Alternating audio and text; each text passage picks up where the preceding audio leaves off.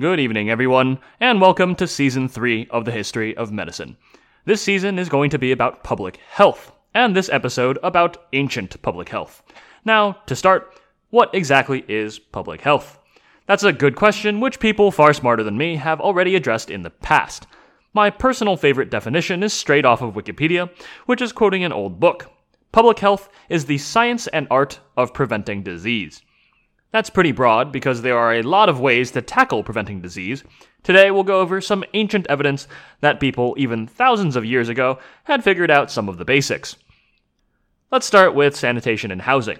Now, it doesn't really sound like a technology because the idea is probably so natural to us.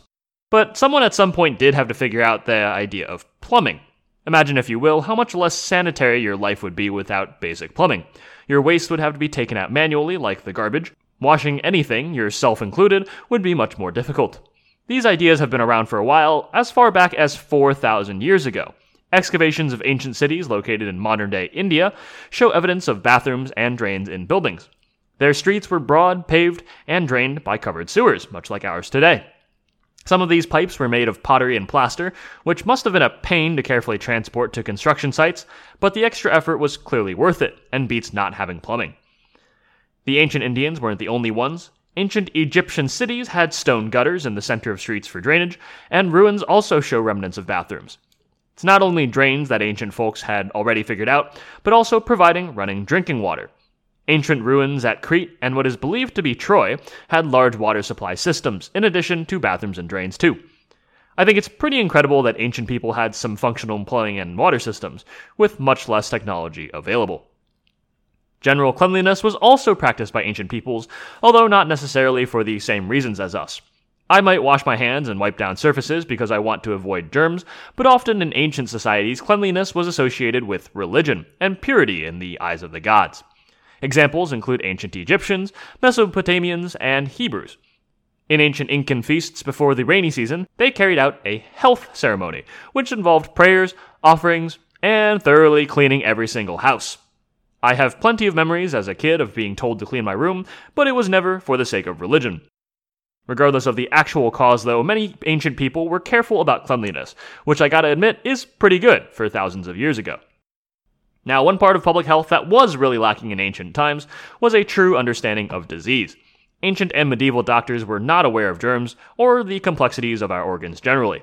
They instead often studied what they could observe symptoms and the state of certain parts of the body. Many focused erroneously on the grouping of symptoms and on two major explanations for illness in early times.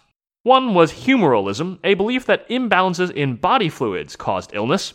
The other, solidism, instead focused on the solid parts of the body and whether they were constricted or relaxed, which is also usually not particularly relevant to disease. Society at large, though, especially in earlier times, mostly considered diseases to be divine punishment, which could be stopped only by appeasing the gods. This religious explanation for disease would persist, well, to this very day. But it has diminished in power as time has gone on, and that first started in Greece, culminating in the 4th and 5th centuries BC, when the first attempts at a scientific understanding of disease begin to appear. Since these ancient writers did not have modern understandings of disease, we sometimes have to kind of guess as to what they are talking about. Ancient Greek writers did document epidemics in several places, though, along with collections of symptoms we think correspond to diphtheria and malaria. The understanding of malaria was pretty decent, too, for a few thousand years ago. Malaria is spread by mosquitoes, and while that was too difficult to figure out, writers of the 5th century BC did notice that malaria was worsened by wet spring seasons and proximity to marshes or swamps, all of which encourage mosquitoes. A number of works illustrated this understanding that disease was caused by natural causes, but in particular there was a tome called Airs, Waters, and Places, which is the first known systematic attempt to link environmental factors to diseases. It formed the basic understanding of disease mechanisms that would stand for more than 2,000 years, not to be challenged really until germ theory came along in the 1800s, which has gotta be some kind of world record. Airs, waters, and places recognized two types of diseases, as well as coining terms for them that we still use today. The first is endemic diseases, which are diseases always present in a population. The second was epidemic, which you've definitely heard recently, and refers to diseases that are not always present, but at certain times become very frequent. The book also postulates, correctly although a bit oversimplified, that climate, soil, water, mode of life, and nutrition are the main factors in disease. These theories were also put into practice by the Greeks, who were around this time growing a bit of an empire, making colonies in nearby Italy, Spain, and France, although none of them were yet called those names. Airs, Waters, and Places was actually intended as a guide to making sure that new colonies will be healthy, advising that local doctors should be questioned about diseases and the local soil should be thoroughly investigated. Marshes and swamps are to be avoided, and houses should be built on higher areas that get lots of sun. This knowledge was also studied by doctors because it was useful in establishing credibility fairly quickly. The profession of physician has changed a great deal in several thousand years, who would have thought, but doctors in this time actually usually traveled from place to place, seeking out patients, a complete reversal of today, sometimes even settling down temporarily if there was a lot of work to be had. As you can imagine, there weren't really medical schools in the modern sense yet, or licensing boards for doctors, so then how were people supposed to tell the fakes from the actual doctors? For a doctor who was new in town, predicting the course of a disease was a fantastic way to prove to your prospective customers that you were not a quack. Now, after the Greeks, of course, come the Romans, who take over much of the Mediterranean and, of course, emulate lots of things from the ancient Greeks. Religion and culture, certainly, but also medicine. The Romans didn't advance the actual study of medicine or public health very much, but their contribution comes from advances in engineering and administration. Most famously, the Romans are known for their aqueducts and their water supply, but are actually given a bit too much credit on that front. While their aqueducts certainly put others to shame, they are by no means the first to make such structures. A number of Greek cities already had such systems in place by 200 BC. The sheer scale of the amount of water brought into Rome was incredible, though, with estimates I found starting at 40 million gallons of water a day and maxing out around 220 million gallons in a day.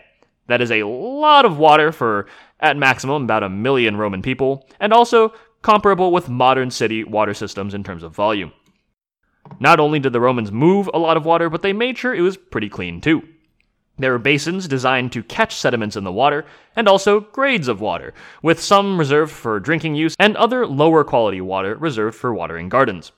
As far as administration, entire jobs were created just to oversee aqueduct maintenance, and several hundred slaves were kept as permanent staff specifically for that purpose. To match the aqueducts bringing water in, there was also a huge drainage system, which is still part of the modern sewage system of Rome today. Despite these technological feats, though, these systems were not always available to everyday people in Rome, many of whom lived in much less hygienic circumstances. However, baths were publicly available and extremely cheap as the Roman Empire aged, with close to a thousand of them built at the peak. Entry for adults was normally about half a cent, and children were usually allowed to bathe for free. This cultural expectation of personal hygiene was no doubt beneficial to the health of the Romans, and I'm sure will be missed later on in this season. The Romans are, of course, also known for their massive government administration, which was used not only to maintain the incredible water supply, but also to provision healthcare more broadly. In the early days of the Roman Republic, medicine was mostly conducted by priests, over time, though, Greek physicians began to migrate over and were often in high demand. Until the 2nd century AD, these doctors were beyond the reach of the poor, who still relied on folk medicine and religion for healing. In the 2nd century, though, a public medical service was created. Doctors were appointed to towns and institutions, with large cities having 10 doctors, small cities 7, and small towns 5. These doctors were paid by the state primarily to take care of the poor, and were allowed to accept fees but only from those who could afford them. They were also expected to take on students and to pass on their knowledge. Private doctors also existed, having their own private practices or being employed by wealthy families, baths, or even gladiatorial schools, which must have been a messy place to be a doctor.